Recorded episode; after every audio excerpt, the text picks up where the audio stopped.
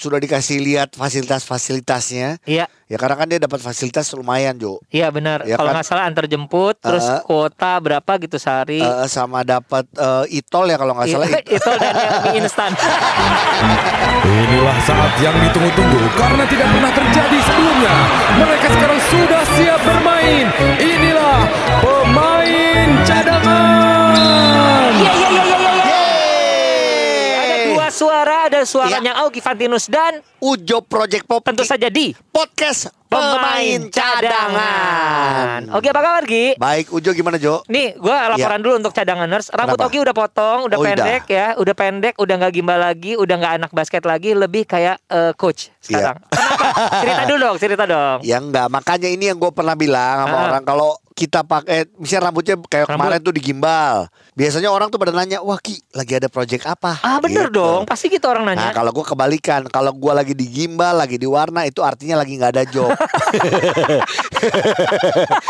nah, kalau sekarang, ya, ini sekarang gue rapihin Rapi? karena ya puji Tuhan dapat web series. Alhamdulillah. Web seriesnya gue jadi kepala sekolah, nggak mungkin dong gue gimbal. Kecuali sekolah reggae. Ya.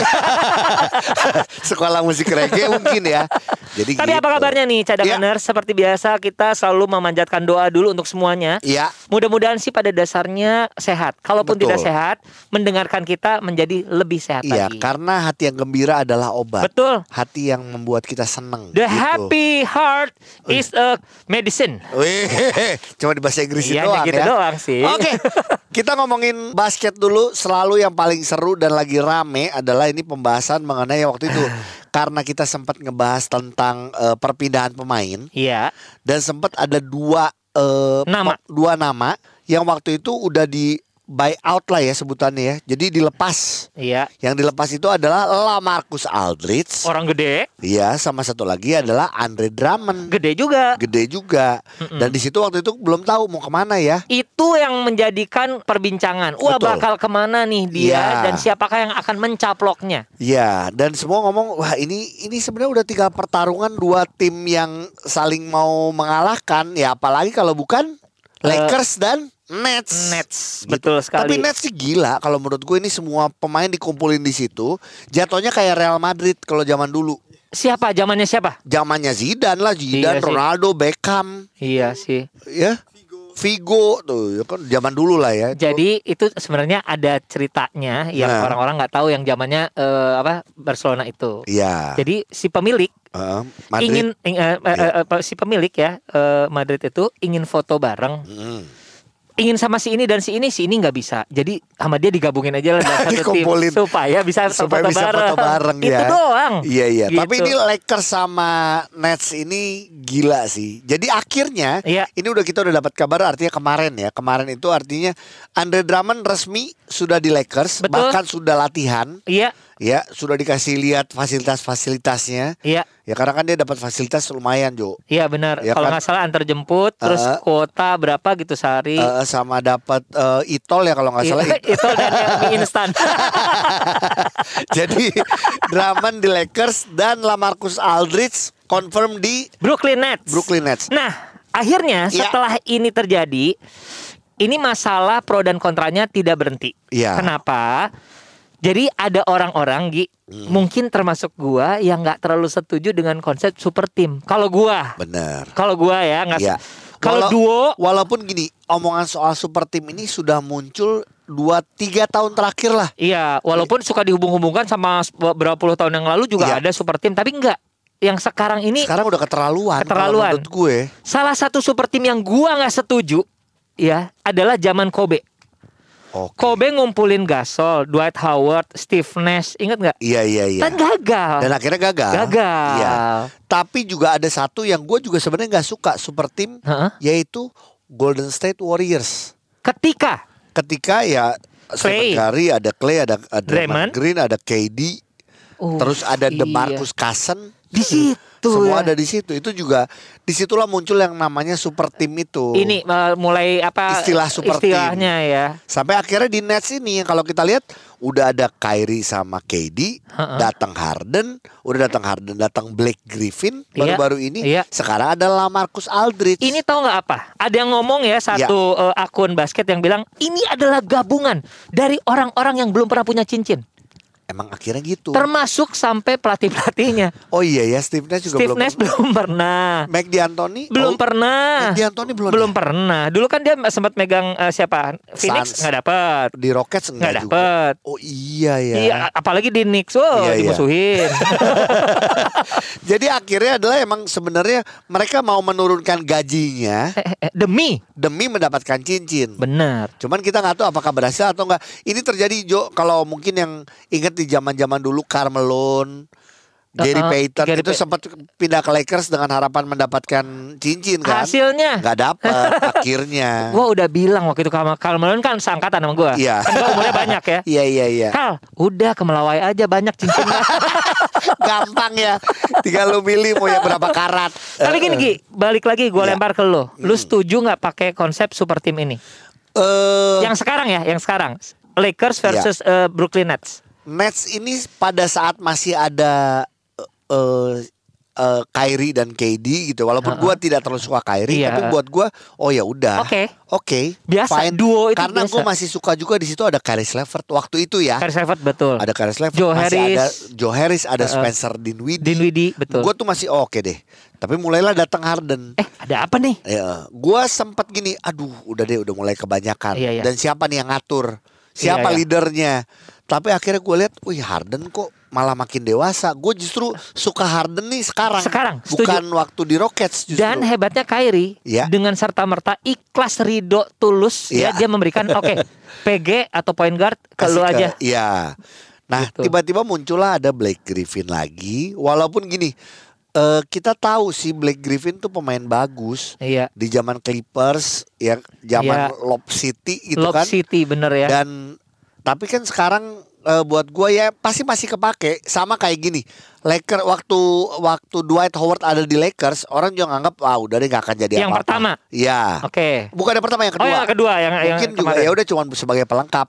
Mungkin Blake Griffin pun akan seperti itu, tapi bukan tidak mungkin bisa jadi menonjol lagi kayak Iya sih. Dwight Howard. Lu tahu nggak? Lamarcus Aldridge nah, yang terakhir nih ini dari mana Gi? dari Spurs. Spurs. Makanya gua tuh suka Spurs walaupun gua belum menjadi pencinta Lagi? eh, Lamarcus Aldridge ya. Betul. Gua lebih kalau gua kalau kayak Patty Mills gua suka Ya, atau kita zaman Kawhi makanya gue suka Kawhi itu karena Spurs dulu. benar. Tapi Lamarcus Aldridge gue belum terlalu kayak Tapi lu mencintai Spurs. tapi gue mencintai Spurs gitu. Cuman buat gue sih ini eh, tinggal ah tetapnya buat gue sih LeBron akan tetap mendominasi ya kalau dia nggak ada nggak nggak ada cedera lagi yang lain ya. Iya. Dan Andre Drummond jago loh sih. Iya sih. Tapi makanya eh, cadanganer silakan ya, boleh setuju boleh enggak dengan Iya. yang namanya konsep ini. Tapi inilah yang sebenarnya sekarang lagi banyak omongannya. Silakan lu jadi pro atau kontra karena namanya juga orang usaha untuk Iya. eh, satu. Kalau Nets ingin mewujudkan dia bisa dapat eh, cincin dong. Betul. Tentu saja. Kalau Lakers tentu saja ingin mempertahankannya setelah eh, tahun lalu membuktikan bahwa Iya. it eh, it can be happen. Iya. Lakers balik. Sampai gini Jo ada video yang yaitu yang keluar lagi lah video yang semua ini cuma buat mengalahkan seorang LeBron James di umur 36. Iya sih. Iya. Semua cuma pengen ngegagalin LeBron James. Ini kan gila. Sedangkan ada satu cewek buat video. Iya. Oh jadi boleh nih eh, si ini masuk si ini ini masuk si ini maksudnya ngomongin si super team ini. Iya. Kenapa lu ributin zaman dulu ketika Kobe Bryant minta Chris Paul? Oh iya ya. Kenapa kata Akhirnya dia gitu? dibatalin. Dibatalin. Ya itu balik lagi masalah peraturan dari si komisionernya ya Adam Iya. Silver ini. Nah ini yang gua nggak nggak ngerti. Cuman boleh lu silakan eh, komen juga di Instagram dong. kita. Yes, yes. Eh, bagaimana lu melihat wajah baru dari dua tim ini Lakers dan Nets? Iya. Mungkin gini. Dulu lu suka sama Lakers, Tapi Iya. pada saat sekarang ada Andre Drummond, lu jadi akhirnya ah kayaknya gue jadi nggak suka. Atau Nets, Iya. lu suka sama waktu adanya KD Kyrie, Harden, eh, KD Harden. Mm, mm, mm. Sekarang mulai ada Blake Griffin sama Lamarcus, menurut lu kayaknya ah malah jadi nggak suka. Benar. Ada juga beberapa orang yang yang ingin meringankan gini. nggak apa-apa lah mereka kayak gitu kan mereka udah tua-tua. Ya nggak apa-apa, tapi tetap aja ya Iya, usaha untuk iya, jadi iya. super team itu, Ya, sekarang kelihatan banget. Tugasnya sebenarnya semua tugas gimana pelatih. Iya sih. Gimana tuh Steve Nash ngatur pemain-pemain itu? Iya sih. Bisa atau betul. enggak gitu. Bener bener bener. Steve nanti eh, Japri ya. Asik. Asik. Nah sekarang kita Ya. langsung saja masuk ke IBL. IBL ya. Oh eh, masuk ke IBL sebenarnya kita sudah bisa melihat ini adalah eh, minggu-minggu terakhir eh, penyelenggaraan yang akan diadakan di Cisarua Betul. karena nanti kalau playoff dan menuju ke eh, Eh, finalnya itu akan diadakan di Mahaka gitu ya rencananya. Rencananya gitu, tapi karena kan masih ada break satu bulan ini selama puasa Ramadan ya. dan Lebaran Iya. gitu. Jadi belum tahu, cuman eh ya kita ngomongin tim-tim yang mungkin jadi jadi jadi perbincangan lah ya. Oke. Salah satunya yaitu Lovre, Lovre Dewa United walaupun belakangan lagi kalah mulu Iya. ya.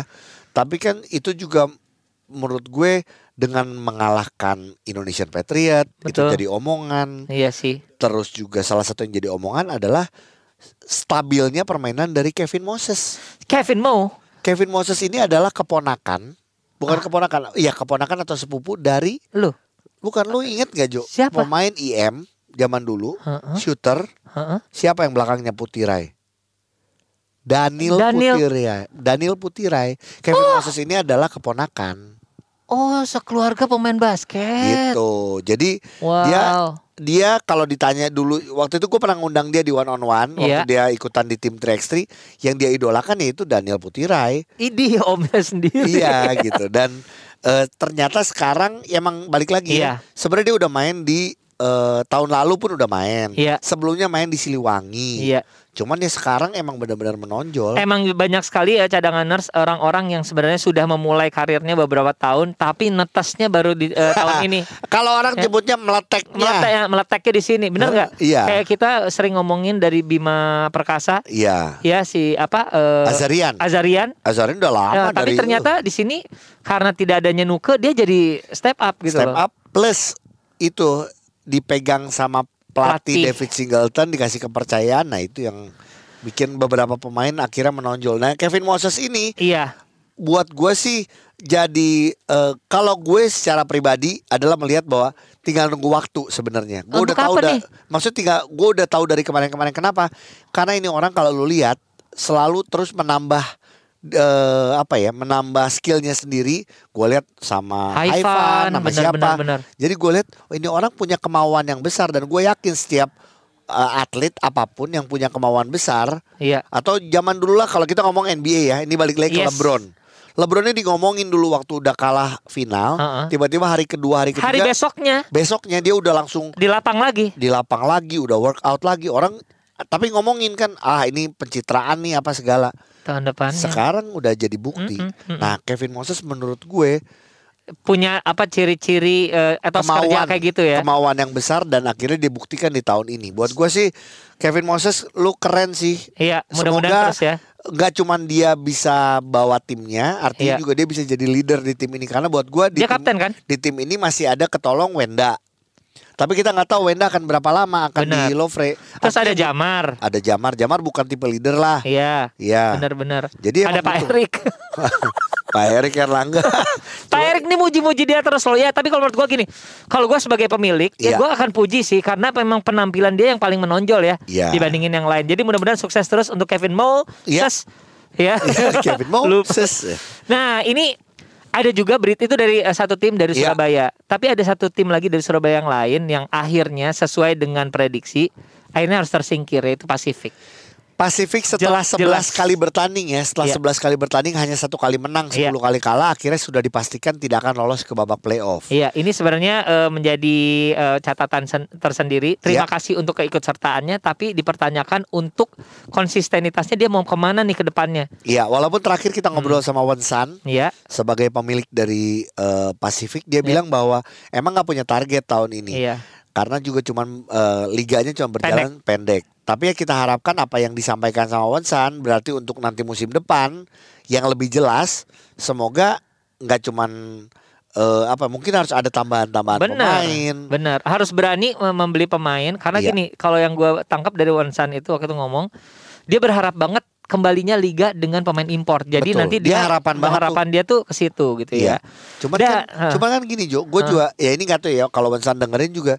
Oke, lu ada harapannya pemain asing. Iya. Pemain asing main ada tiga ya. Tiga, Yang dua main dua- di iya. lapang biasanya. Tapi kalau terlalu jomplang pemain lu nih, Iya. San sama si pemain asing, ya nggak akan bisa maksimal juga. Iya, iya. Jadi tetap Walaupun kita tetap me- eh, ini ya mengapresiasi dan melihat potensi dari pemain-pemain eh, Iya. Pasifik ya, tapi kan kita harapkan ya tadi Jo tetap ada bintang-bintang lokalnya yang ready. yang ready. Ya kita udah lihat sebenarnya kan ada beberapa kayak Yonatan itu udah oke, tapi kan juga masih ya tetap Mentah. masih mentah lah ya.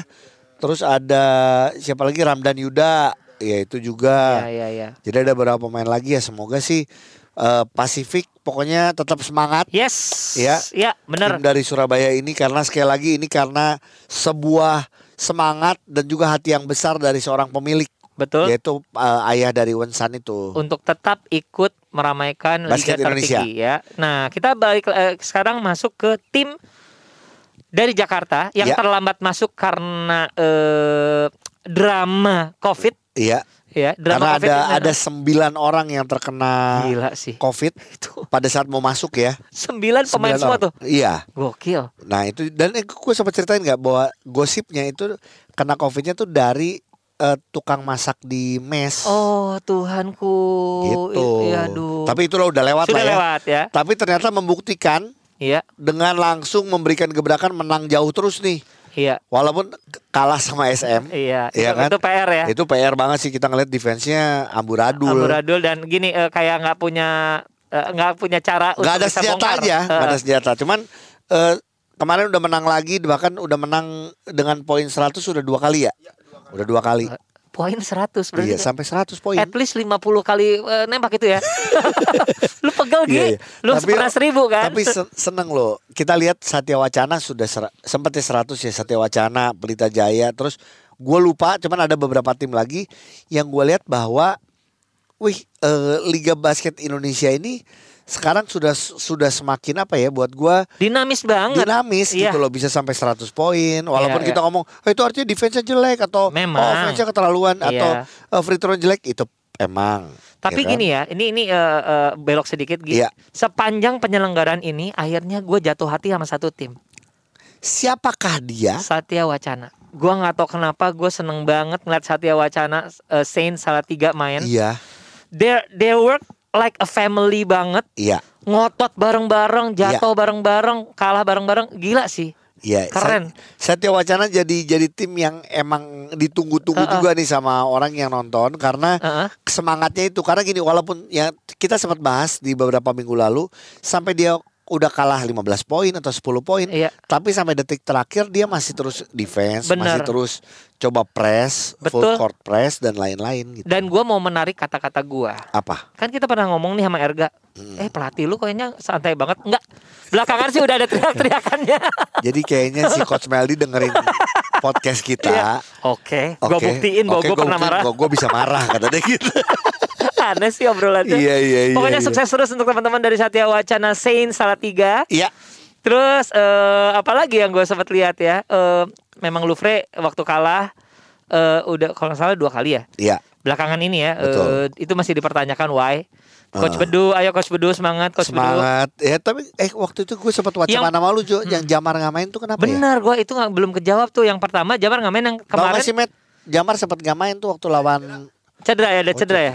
cuma kemarin udah main lagi Udah, udah main, udah main. Jo kalau lu lihat Indonesian Patriot nah ini ngomong Indonesian Patriot dulu kalah di jadi waktu seri satu kan cuman kalah sekali ya Mm-mm. di seri kedua kalah jadi dua kali nih sama, Sama- Lovre Uh, Oh iya, benar. sama eh, SM SM ya. Pertama kan dia dulu eh, kalahnya sama ini kan. eh sama- kok SM sama Prawira pertama sama Prawira. Eh Tadi- dia nggak sama Lovre nggak pernah menang nih sorry sorry sama SM sama Prawira ya kalahnya ya Iya enggak sama Lovre benar oh sempat sama kalah. Lovre ya benar Enggak, tapi kemarin kalah lagi sama Prawira. Eh eh, kalah sama Prawira benar Iya, yang kemarin. Nah, Kalau aku sih ngelihatnya gini, gua tuh eh, di di ini teman-teman eh, cadanganers tiba-tiba Batam, Andi Batam Iya, sebagai manajer minta bikin video. bikin video. Oh. Eh, ini gue buat video. Ya namanya juga bapak bapak-bapak ya Heeh, umur udah masih- kebanyakan jadi masih- nggak nggak ada yang oke yuk yuk Iya. udah nggak- gua tuh ngasih petua, dan wejangan Iya kelihatan kok lu bapak-bapak banget. Bener, karena gua gini ngelihatnya pertama adalah mereka itu adalah timnas muda. Timnas itu berarti the best of the best dong. Iya. Nggak mungkin nggak the best eh, terpilih Iya. timnas. Ya, tapi berarti sorry kalau misalnya ekspektasi sama dia banyak. Iya. Tapi tenang, kan lu masih muda, berarti masih ada room to improve gue bilang gitu. Iya. Jadi lu masih banyak kesempatan untuk belajar, untuk menimba ilmu dan lain-lain. Tapi pertama adalah eh, hati-hati juga eh, masalah bisa diandalkan dan saling mengandalkan itu penting. Nah. Terus satu lagi hati-hati besok eh, bentar lagi lu bakal jadi pemain pro. Bisa nggak tetap kompetitif gua gitu. kata-kata gua. Eh, Ujo bikin video kalah. Iya Jo. Ih, Makanya lu jangan bikin video Jo. apa dong harus gua buat apa kue? bikin kue. Tumpeng. Iya. Tapi apa ya? Gue ngeliat Patriot ini eh ya nggak tahu ya. Mungkin kalau ya kita nggak tahu ini dari dari sudut pandang kita aja, dari sudut Iya. pandang gue juga. Apakah lagi jenuh, kecapean? Karena Sama dia tuh ada jenuhnya loh. iya. Bosen. Jadi gini, nggak sesemangat Gue biasanya. ngobrol aja sama pemain-pemain lain di tim lain, dia udah capek nih udah hari ke 20 berapa gitu ya. Iya udah capek banget gitu. Iya. Nah sekarang mereka tuh Indonesian Patriot dari sebelumnya udah di situ. Iya sih, tapi gini, eh, kalau gue nih, Iya. ini kan orang luar ya. Iya.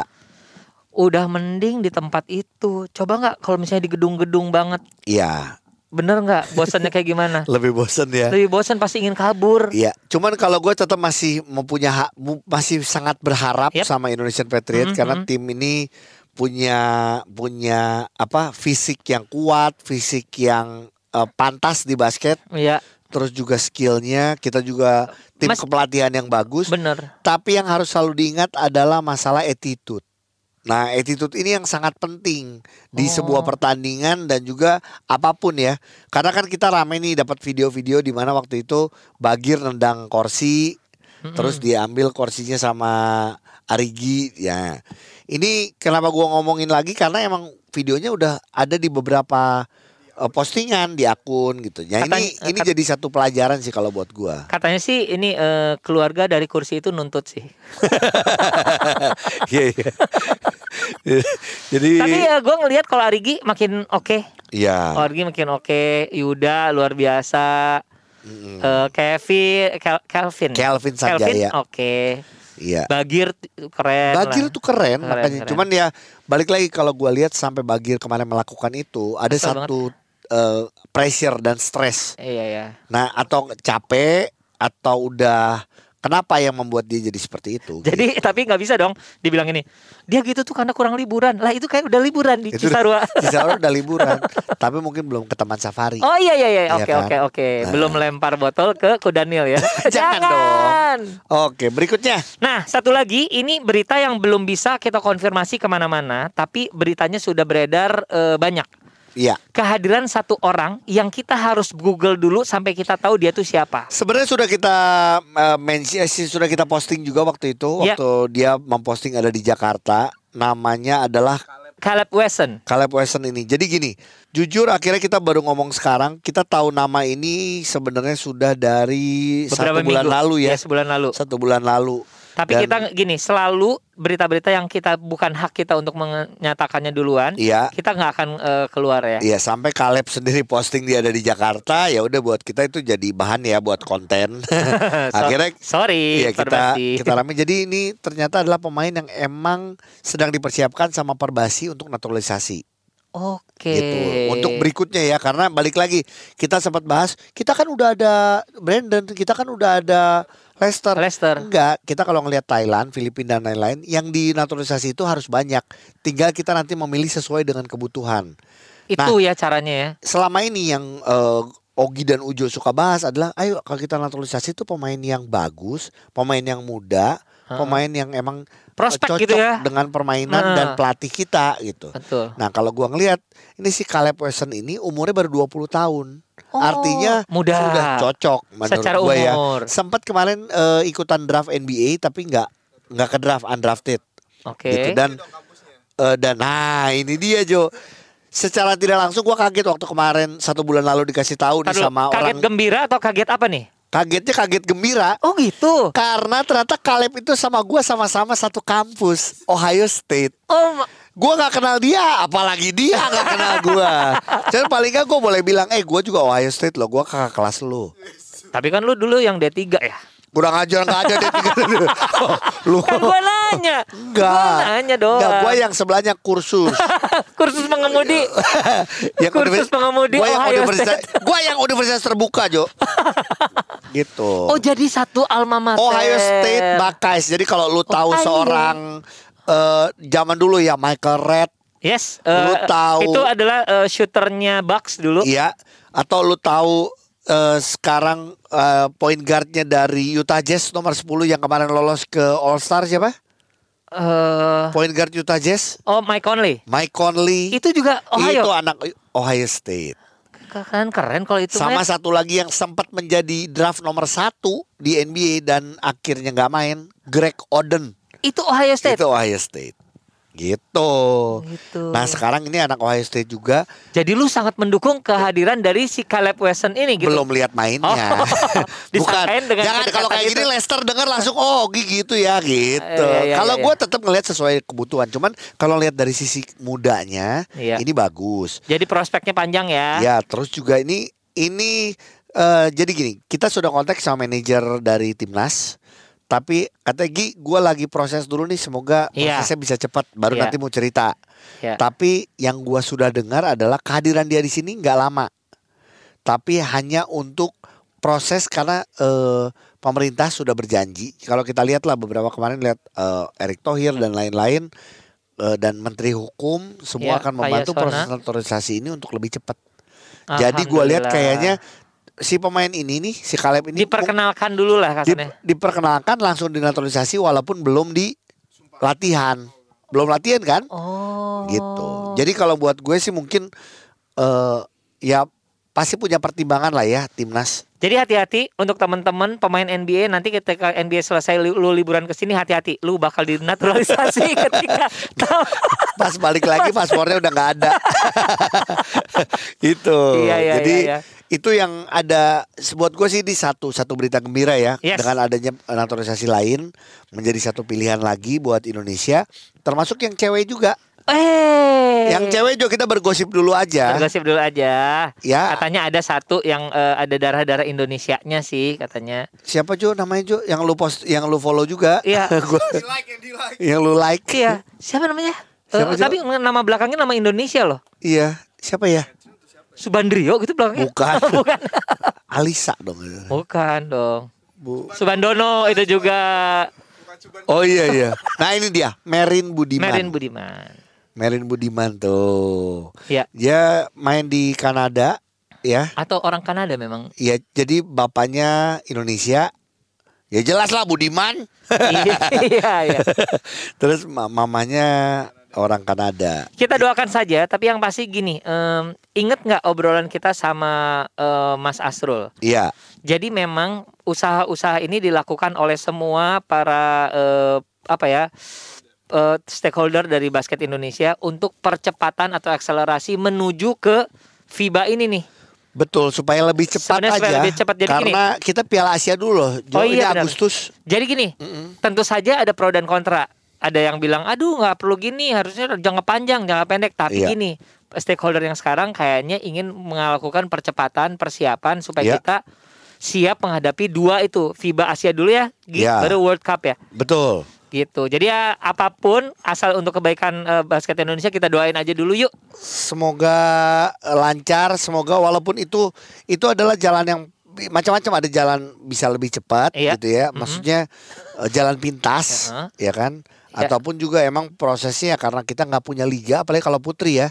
Putri kan nggak Iya. ada liga jadi mau nggak mau kayak ngambil Ya me- mengambil yang siap. ngambil yang Dianggap siap, aja gitu. Oke, Ya, apa pun itu pokoknya dukung terus. Eh, yang pertama yang harus didukung adalah bukan basket Indonesia kalau menurut gua. apa dong? Podcast main cadangan dengerin terus. Iya iya iya. Dan juga jangan lupa nonton dukung dari rumah itu yang paling Yes. penting ya. Iya. Eh, eh, ini ya defense each other ya. Apa? Saling jaga. Asik.